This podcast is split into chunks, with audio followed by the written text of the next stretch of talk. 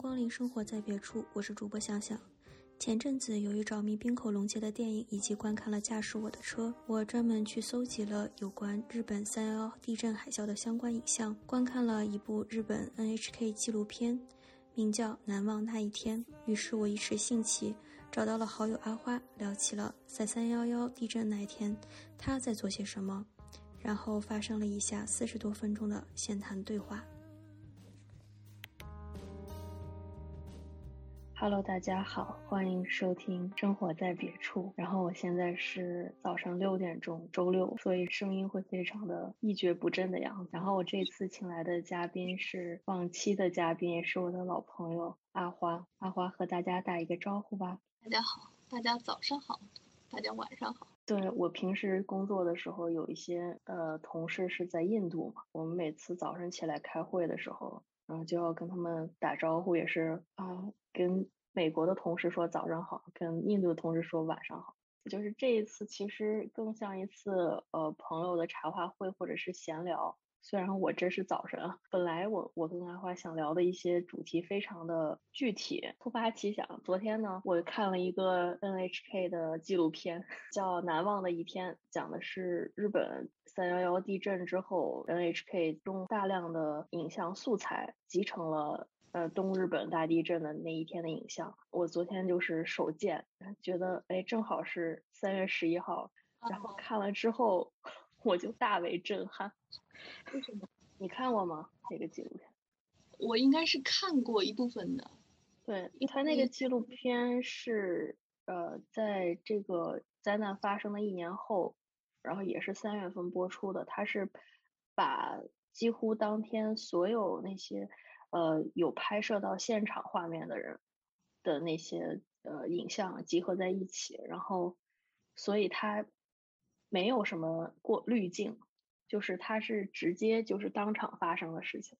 比如说，嗯，一开始它是按照时间顺序来的，就是一开始是下午快两点的时候，然后它有一个很强的震感，一开始是六级，后来是七级，最后是快到九级。然后他就是拍了很多人看见建筑物开始摇晃，然后有拍摄到横滨的某一个大厦在晃动。还有就是东京都市内的，就是从涩谷那个嗯那个角度拍过去了，然后就很多东京的建筑物是那种绝对是超过三十层了，然后在集体晃动，然后之后就拍一些室内的场景，就是那些呃在一次一次的强震感下面，然后室内的人就是那种惊慌失措的样子嘛，然后还有就是随着时间的推移，人们就是逃到了。屋外就室外，然后就发现地表也裂开了。裂开之后，地就开始上下的像跷跷板一样的浮动。你可能正在走在这个街上逃难避难，然后它地就直接从你 双腿间裂开，就觉得还是挺直观的。以前可能会在一些比较科幻电影式的那种灾难片里头看到这种场景，但是你看到一个路人他用手机记录下来的这种真实场景。我还是挺震撼的，而且就是他们的反应也是很真实的。因为平时在日剧、日影里头、综艺里头，你会觉得日本人他们说话的时候尽量会语气比较平和，但是在那个视频里头，人的那个第一的直觉的反应就是尖叫，然后就是不停的尖叫，然后我就觉得很少听到日本人尖叫的声音。对，然后随着地震结束之后，他。等于震感最强的福岛那一边那几个县，然后就开始说会有海啸，但是海啸有多大，其实大家都不太清楚。然后还会觉得有那个防波堤，然后就过觉得可以扛住海啸。然后但是那个海啸就没想到就很高，然后一下一波一波就把那个呃堤给就是过了那个防波堤之后，就把房屋三四层的那种房屋全都给。毁就是顷刻间就销毁了，然后它就卷着那些海海边的那些泥沙呀什么的，就等于是你要是如果在当时在那个房子里，你肯定一下子被海就是比如说拍打过来的那种海浪，你肯定就是窒息了，被泥沙呀和那些植被卷着那些杂质啊那种浮尘物什么。它影片结束，它其实没有放最悲惨的地方，就是那个福岛核电站泄露嘛，因为海啸把就是核电站离那个海边很近，然后它就直接被海啸等于给就是摧毁了一一部分，然后它就泄露了。泄露之后，那个影那个纪录片只大概可能因为它是完全是靠素人的影像嘛。然后那个时候，大部分素人都撤离了，然后他就是，就只留了五分钟，大概说了一下这个核电站泄漏的事情，嗯，然后就还有一些很平常、很朴素的，就类似于，呃，还有一两分钟的时候，他就说了一下这些，呃，幸存者，然后他们回到福岛，回到旁边那些县，然后去寻找就是家人最后的影像嘛，然后就辗转之间就。从一些其他人的手中，或者是一些呃呃一些 institution 拿到了他家人在最后撤离前的一些照片，就是包括是从新闻上拍下来，然后我就觉得看着还还是挺挺难过的，然后就当时想看完这个之后，其实它只有五十多分钟，但是看完就感觉过了很长的一天，然后看完之后还挺想跟阿花聊，就是如果有这个机会可以聊聊关于。比如说日本的灾难和地震这种，嗯，我我我记得三幺幺那一天我在静冈县嘛，然后当时在大学里已经在日本了，对呀，我在日本，然后我在大学上班，那时候是在大学当当办公室职员那个时候，然后记得可清楚，因为那个地震的时候，就是因为学校的办公室里面会有一台电视，NHK 就开始放紧急新闻了，就是。那当时我们那个学校虽然是进港县，离福岛啊，离那个其实很远。嗯嗯，然后我记得可清楚，那个时候因为因为每次有大地震的话，就是全国就立即会发那种地震警报，因为日本在警报这方面做得很好。他在发警报的时候，我们就感觉到这个地已经开始在晃了。我们那边震感也是相当相当强烈，因为它这个地震真的是太大了，九点零级吧，最后然后虽然我们隔了好远好远，但是我们也感受到了那个地在晃。然后因为它这个晃不不太一样，它持续的时间超级超级长。像我们其实在日本住时间长了的话，多多少少都会经历过大地震、小地震。但是那次地震真的是我印象里面，就是第一个是持续时间最长的。第二个是因为我当时所在的学校，它是在山谷里面，它这个学校是在山谷里面，所以它是一个呃沉积土沉积土层，就是它是它是水冲水流冲下来以后沉积下来以后变成的那个一一片土地沉积层，然后然后在这个上面的学校，所以它的它的根基本来就是不太稳定的，它那边的那个土地就是比较软一些。所以那个感觉就特别更加强烈，你可以感觉到那个地已经开始软化了，你已经能感觉到你在建筑物里面，你已经能感觉到这个地在软化。然后我记得可清楚了，我是第一个拿着所有身家家当从楼里面跑出来的人，因为因为因为我的银行卡呀、我的身份证明啊、外国人居留证和呃那个。我的护照是吧？护照实际上全部都放在一个包里面，随身带着。哦，你都随身带着啊？对对对对对，我上班下班的时候都是随随身带着，所以应该我是全办公室唯一一个带着所有身家 冲出楼的，其他人什么都没有带，所有的人都都都是双手空着双手从楼里面冲出来，只有我带着包。特别有意思，因为我们在在日本的时候经常做这种，就是赈灾演习嘛，所以大家都比较清楚，比如说发生地震的时候，你应该朝哪个地方去跑，然后嗯，都是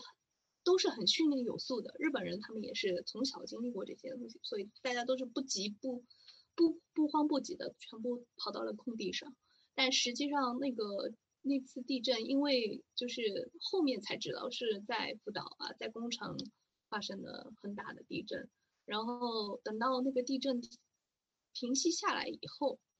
再回去，然后你就可以看到海啸的新闻。所以我们当时也是算是第一手资料，就是在 NHK 上看到了海啸的直播。嗯，所以那个冲击感直播啊。对对对对，NHK 当时是直播，直播就是你可以马上就看到海啸，一下子就把房屋全部冲毁了。所以当时也是很震撼，连日本人也是很震撼，因为他们。他们知道地震，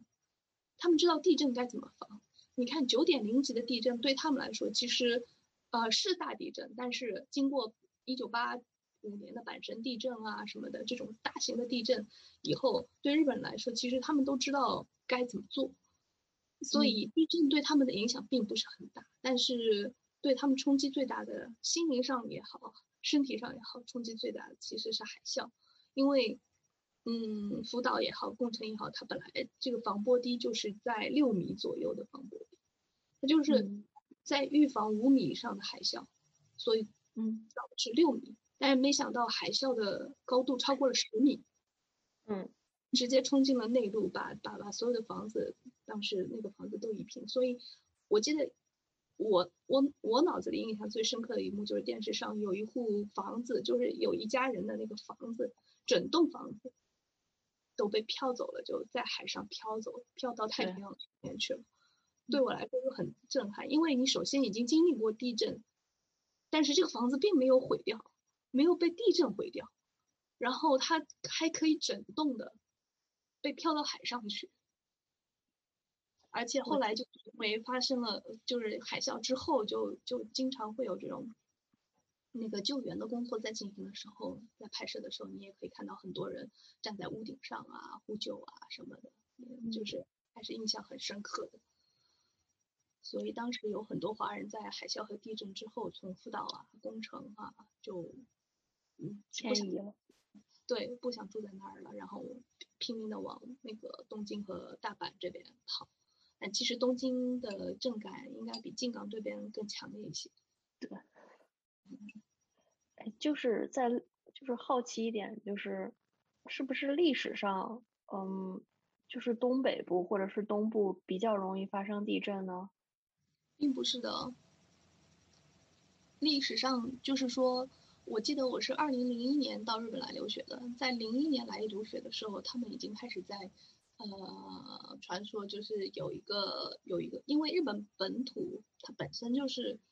本身就是各种板块之间的交界的地方嘛，三大板块交界，太平洋啊、亚洲板块还有印度洋板块交界的地方，它本来就是一个多灾多难的地方。然后它从呃古时候开始就是地震就是最大的那种隐患对他来说。然后呃我在零一年去留学的时候，当时就已经就是呃学校也好啊，然后电视上也好啊，一直都在播放说那个。南海大地震和东海大地震，所谓的南海和东海是指太平洋沿呃沿岸，在日本的方位来说是太平洋沿岸，然后它那边朝韩国那边是日本海沿岸，太平洋沿岸的南海和东海大地震就已经有，当时已经是九十几年没有爆发，它的规律是每一百年爆发一次，这种大地震基本上是九点零级以上的大地震，所谓的就是说。到现在还没有爆发，所以人人自危。因因为专家都计算过，说，哎，怎么还没来？怎么还没来？他他其实很怕，就是突然之间整个断裂，板块和板块之间地层断裂，一下子就造成很大的灾难。因为太平洋沿岸全部都是日本的，呃，日本经济的重中之重嘛，东京啊、名古屋啊、大阪啊，这系列大城市也好，工业基地也好，全部都在太平洋沿岸。所以他宁可说你每年都爆发一点点小地震，你爆发个五点零以下的地震没有关系，你爆发好了，你你你震一震，能把它这个威力给减一减。然而这些小震都很少，就是基本上都是两两点零、三点零，经常会有。最近的话，但是他们一直期待就是这个巨大的这个地震就一直不来，所以他们。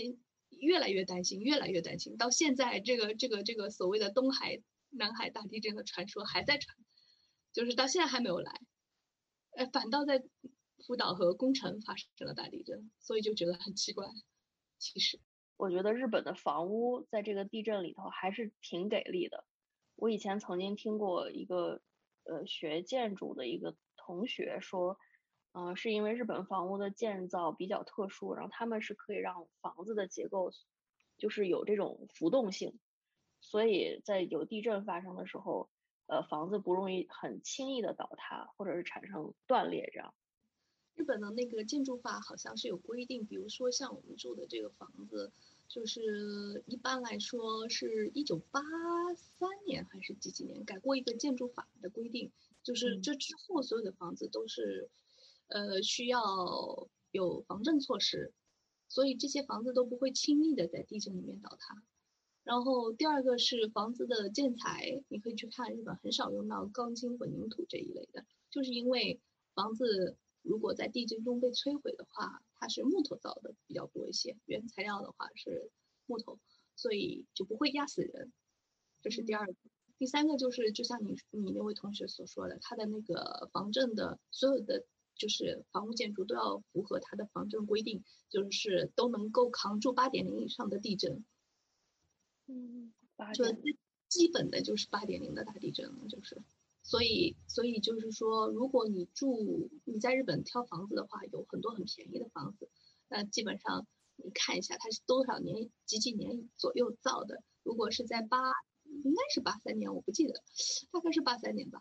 在八三年之前呢，基本上都是还是不要住了，为了你自己的安全着想，就算它再便宜也不不要不要选择。然后往八三年后选择的话，就是基本上都防护措施都做的比比较好一些。就是因为当时阪神地震给他们造成的灾难啊，各每次的地震给他们造成的灾难带来的。我之前在一个小说里头看见有一个人描述阪神地震，嗯，然后我记得当时他说就是屋子就是停水停电嘛，然后但是他们当时门已经扭曲变形，所以他不可能，呃，就是他们就暂时想说。先留呃留在那个旅馆里头，之后他们就没法上厕所，然后后来他们就想了一个方法，就是把自己的排泄物嘛放到了那个塑料袋里头，然后往窗外扔，就是就感觉是到了那种呃，如果是真的到了那个情况下，可能就是很多其实你日常的那个生活作息都会被打乱吧。九五年阪神地震，九五年，嗯。对对，呃，所以日本的每家每户里面，他们大概隔一段时间就是重去要重新去购买一次防震物资嘛。他们都有一个就防震包，里面所有的防震物资都在里面。就比如说，哎，我在家里也有各种那个呃简易的厕所，就是就是他们会有一个一个一个一个一个一个已经折好的这么小的一个厕所，然后。呃，这个这个这个实际上可以你自己展开了以后，然后你只要找一个没有人的地方或者怎么样的，你遮一遮，然后你就上厕所，就是是一个简易的厕所，然后还有各种就是呃赈灾物，就是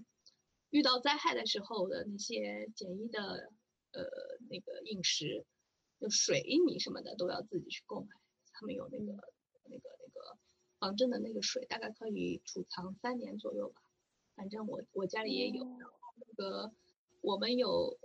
呃，我们公司有那种防震的那种，呃，食物分发，就是比如说有一包饭，就是这个饭是简易的那种包装的塑料袋的饭，然后在这个塑料饭里面放上热水，它大概隔个十五分钟它就变成了一一碗饭，然后它其实里面是米，经过加工处理的米。嗯，然后还有各种各样的，反正有各种各样的防震物资。然后这些饭有各种味道，有甚至有炒饭味道，就是你你放十五分钟以后，它就变成了炒饭，然后放十五分钟以后就变成了那种呃日式的那种就是 pasta 呀什么的，类似于这种的，有各种各样的味道，特别有意思。我家里好像还有好几包呢。就是他们在这方面的措施都做得非常非常完善，所以万一有地震，你被困在家里或者困在海里，呃的话。也也没有关系，能够能够能够能够至少让你生存个三四天吧。嗯，我觉得像这种我们没有这些，嗯，其实美国也有很多自然灾害，但是好像在这方面的呃教育还有这方面的一些像你说的物资上面，就是这种呃政府分发这种类似呃防自然灾害物资，就是完全是为零，我就没听过。在国内好像我也没有听过，就是这样。意识特别特别强，就是因为它的确是这么多年来一直有地震的灾难出现。你想像阪神地震这种地方，大阪和神户这一类都是超级对日本来说就是超级大城市，就是这样的城市受到毁灭性的那种地震的冲击的话，真的那那是有多少人住在里面，一下子就整个城市就被毁灭的话，就跟其实是。战争是一样的，就是，对，嗯，然后然后像如何自救和被救就是一个问题，所以日本政府在这方面相当有经验。我觉得还有一个观察在那个呃影像里头，就是最后他们不是很多人就是走失了嘛，然后他们就开始祈祷，觉得可能在真正的灾难面前，你能 做的就只是祈祷了。如果你活下来的话，对，嗯。呃，日本的国教应该是神神教，是神教，OK。嗯，然后然后他们的生活习俗是受佛教的影响，也就是说，他们他们是他们跟国中国其实有点类似，中国是呃道教和佛教，其实我们生活习惯受道教和佛教的影响很大，然后他们也是受神道神道神教和佛教的影响很大。嗯嗯，所以他们也会做祈祷的，只是因为他们，比如说像呃神教里面也是每年到了呃新大年初一的时候，就新年的时候，你要去神宫或者说去神社去祭拜，然后呃或者去佛佛佛佛寺也一样，就是嗯，然后去世了以后就要说到佛教的一些习惯，然后。祭祀呀，百灵堂啊，这种类似于这种，所以说他们虽然是一个世俗国家，跟中国一样，虽然说不信教，但实际上他们的很多生活模式和生活习惯里面加入了很多那个佛教和神教的仪式，所以祈祷的话对他们来说也是正常的一件事情。我是想说，就是说对日本民众来说的话，这件事情就是到现在还没有迈过去，是因为。因为首先，这个当地的灾民到现在为止还没有安抚好，这都十一年了，对，就是他们还没有回到自己的故乡，嗯嗯，然后第二个就是，呃，作为日本政府来说，就是，呃，要把，就是福岛核电站这件事情到现在还没有给全世界人民一个交代，就是他们还要把把要把污水稀释一百倍，然后。呃，再再再释放到海里，我觉得这件事情来说的话，就有点不太负责任。嗯，对我这个也是，呃，昨天看完纪录片，然后搜了一下三幺幺地震，结果出来的新闻就说，呃，说事隔十年，因为去年是十年十周年纪念嘛，就说事隔十年，然后这些当时的灾民和幸存者还还是处于一个流浪的像难民一样的一个状态。然后是没无家可归的，然后我就很震撼。哦，我因为我没有，我一直知道他辅导的事情，就是在国际上，就比如说像美国这边已经有很多次新闻就说啊，你不要去吃就是太平洋里头的鱼啊什么的，就是那种生鲜了，深海鱼。然后就是因为福岛这次泄露嘛，就说有可能会产生对这些生物有些变异啊，有些影响，对身体不好。但是。从另外一个角度，就是第一次知道原来他们当地的那些居民还一直没有家，还 没有返乡，我就觉得啊，这个难怪他们一直都处于一个后三幺幺状态。嗯，就是一他们没有办法去彻底的解决这个问题，就是就是你到底是要把它迁出来，还是要把它挪回去？他这帮人就是。他他虽然是福岛的难民，然后你是要把他，呃，安居到其他地方，安置到其他的地方去，让他在那儿生活，还是要重新把他迁回福岛去？就是这这个问题，就是没有人可以去领头去解决。我也不知道为什么，就是以可能就是他们政府的一种做法，就是因为日本永远都是属于那种灰色政治嘛，所谓的黑与白之间的交界，他不告诉你对还是不对。但是呢，嗯，然后但是呢，你这么做嘛也行，那么做呢也不会有人来告诉你说不对。所以很多事情你就摸索着做，然后第二个就是没有潜力，没有前面的例子做参照的话，他们就不知道该怎么办。嗯嗯，所以这就造成了现在这些人到现在都还是在临时安置点，就一直得不到合适的、适当的，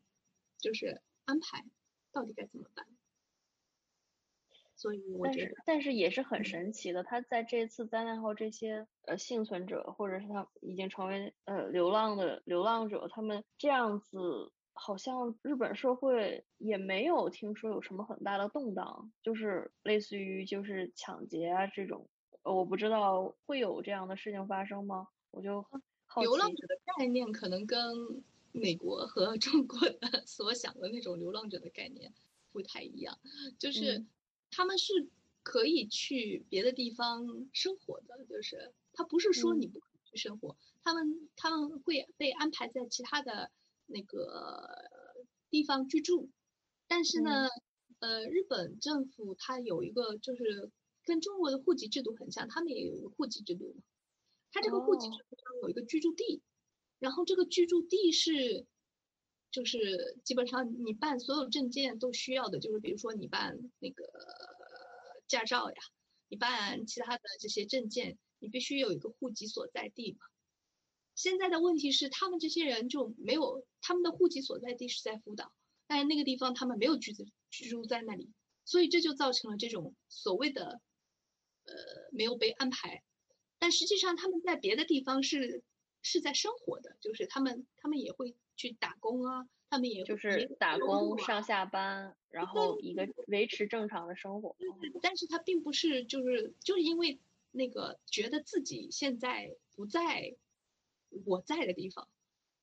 会产生那种流浪心理。然后呢，政府也没有安排说啊，那你就住在这里吧，你的户籍地就改在这里吧。政府也没有安排这样的手续，所以才会造成这些人还没有被安排好。但是并不代表说。他们真的是在流浪，嗯，这是有区别的，很很有意思。我我第一次听说日本有户籍制，我以为只有中国有。这应该是全世界唯二的两个国家吧，有户籍制度的，一个就是日本，一个是中国吧。但户籍制度来说的话，中国方面会更更加严格一些。呃，国日本的话，它它并不是说，就是你的出生地在哪儿，你必须怎么样怎么样的，就不存在这种地域上面的那种束缚。但是实际上，这就涉及到我们可能接下来可能要谈的这个话题，比如说你作为一个嘉宾已经 Q 我了，就不想再聊地震。没有没有，我只是说正好可以联系起来。可以可以。你接下来接下来如果我们要谈谈这种女性权益这方面的问题的话，就是。你看，日本的女性是很少有自己独立户籍的。她就算你是独立的话，就是你你你如果未婚，你你就在你父亲的户籍下面；如果你是呃已婚，你就在你丈夫的户籍下面。所以这也是造成就是现在很奇怪的一个地方，就是你看上去日本是一个大家都很独立，大家都都都都都现在都是独立女性，但实际上。他们都是在谁谁的户籍下面，就是都在一个男人的户籍下面，就不是。如果他没结婚，他也是在他呃父亲的下面的户籍下面。那他父亲如果去世了呢？那他可以在让父亲去世呀。他的户籍是父亲已故啊。已故，但他户籍还在。我这个就不理解了。OK OK，我以为就嗯。所以所以他们比如说有户主。每个人的身份就是上面，比如说有户主，这个户主是谁？这个户主是一般来说都是男的，哦，就很少有独立的女性。就假设如果你父亲去世了，你那个户主可能会变成你，因为他已经去世了。但你的户籍本上，户主还是父亲，括号，嗯，就是那种。啊，还有你上次还提过，现在日本还是在 debate，就是争论关于如果两个人结婚能不能保留自己的，就妻子能不能保保留自己的姓氏这件事情，是吧？嗯，就是夫妻要不要异姓嘛？不同异姓，对对对，也不一定是妻子，也许有有丈夫也有这方面的原因，就是两个人结婚的话。谁强势，谁就要进入对方的家门，就是那种 所谓的这种进入，就是刚才所说的，在户籍里面归属于谁。其实，其实我认识几户，就是户主是女性的，嗯，男男方就换了姓姓氏，就属属于入赘嘛。我们中文说那种入赘的情况也有，呃，但是大多数情况下面都是女方。进入男方的户籍，就是进入他们家，就是，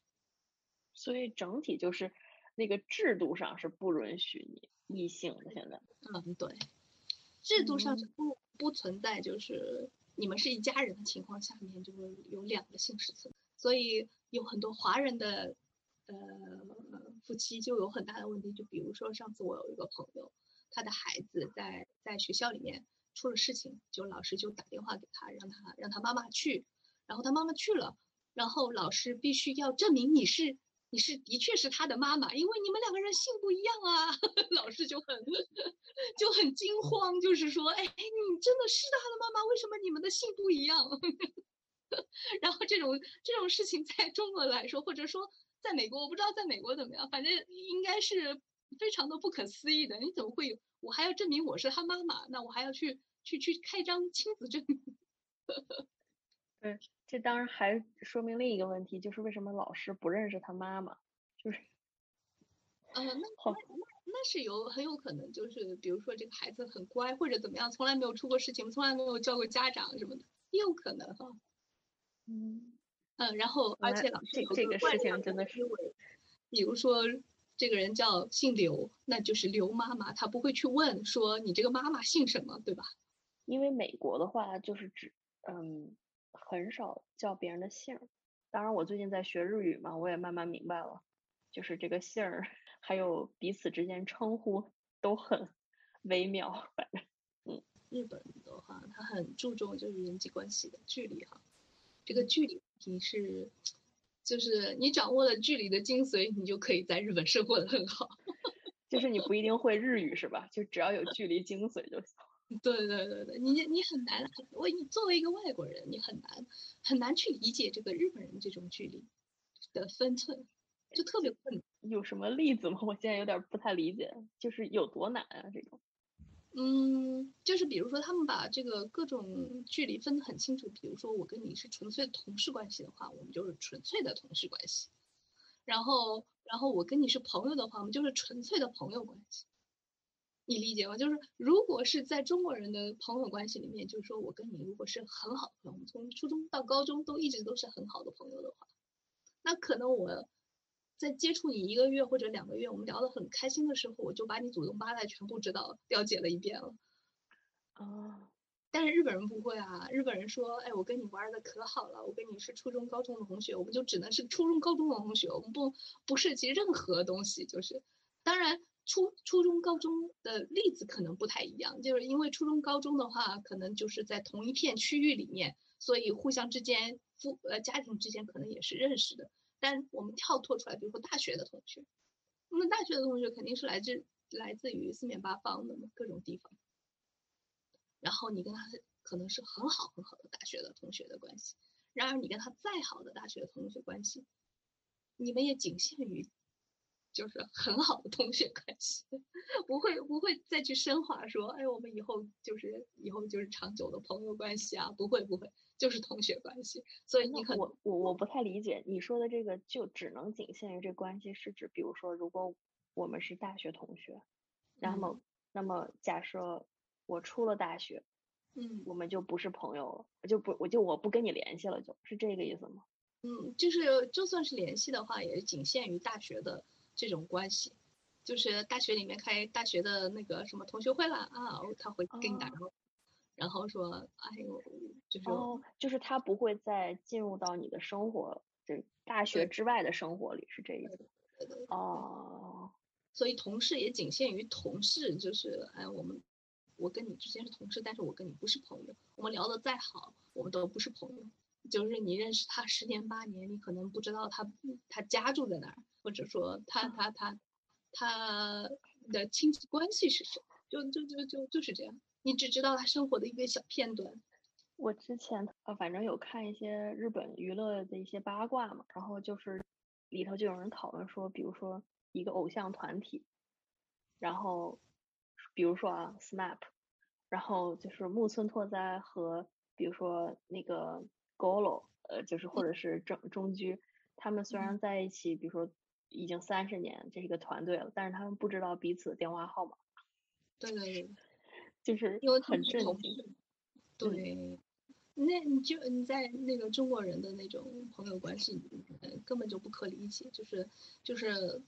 中国人的关系的话，比如说，哎，我跟你聊的可开心了，我们就是朋友了。然后可能三十秒就可以成为朋友，有缘的话三十秒成为朋友。但是在日本这是不可能发生的，他可能跟你聊的再好再开心，哎，我跟你认识了以后，我下次跟你见面的地点，我可能只能限定于这个地方。就比如说我，你你理解吗？就是如果我跟你两个人，我们去我酒店吃饭，对，然后坐在我旁边的那个人，然后我跟他很投缘。我虽然我虽然完全不认识他，我跟他很投缘，我跟他聊得可开心了。哦，就是在那边，然后一直聊了三个小时、四个小时，哇，觉得还没聊够，就是那种特别投缘的朋友关系。然后你问他要手机号码，他可能会拒绝。然后然后下一次你碰到他，也可能只能在这个地方，你约他去外边喝咖啡呀，怎么样的？不可能的，他会拒绝，他只能在这个地方成跟你成为朋友。那你们还可以再回到这个，呃，你也你也联系不上他。我们只能再再回到这个空间的时候，有缘分的话再碰到，啊，好久不见啦，就这种。你知道，我现在理解了一些日剧里的一些场景，就是。就是老是那几个场景，当然这可能是我以为是戏剧的要求，就是你需要有几个场景一二三，但是我现在觉得这更跟日本的这个文化也挺也挺契合的，就是那些陌生人，他们也不知道彼此的联络方式，但是一直都聚在那个酒吧里头，然后聊天什么，嗯，对对，就没有没有不不就不能超出这个范围之外。这种距离感其实让我一开始的时候就还挺郁闷的，就是我刚刚来日本的时候，我掌握不好精髓，所以我会觉得在日本就是，哎，怎么交不到朋友？就是以中国人的这种概念去交朋友的话，就很难交到朋友，因为他们这个距离感太强了，就是。哎，那那你们在比如说在在日的中国人待久了，中国人之间也有这种距离感吗？会有啊。中国人之间肯定会有，肯定会受那个主流社会影响嘛，会有这样的。当然，相对来说，这个中国人本身还好一些吧，还是可以要电话号码的是啊，对对对，但但就是有些人可能受不了，就是日本的这样的习惯，很多人都都都都只混在中国人圈里面，其实这样也挺不好，就是。他花是混在两个圈子里头。差不多吧，我两个圈子都混混吧。但我觉得日本社会，日本的圈子很难混的。目前为止也可能只是同同事关系比较多。同事关系，那肯定就是不可能。就但是你也不会很享受他。如果你要是在这边生长，那你的同学关系也就也就如此嘛。就是难怪我就看很多。日剧和日影里头老是说什么开同学会什么，我就觉得开同学会这件事情就是应该在某一个年代就消除，但是在日本还是一直就会，就是这算是一个一个 event 吧。对，嗯，会保留下来。嗯，然后我就觉得他们他们这是他们的一个，就是这是他们的一个就是一个场所，就是需要在那边去见到。只能在那个场所见的人，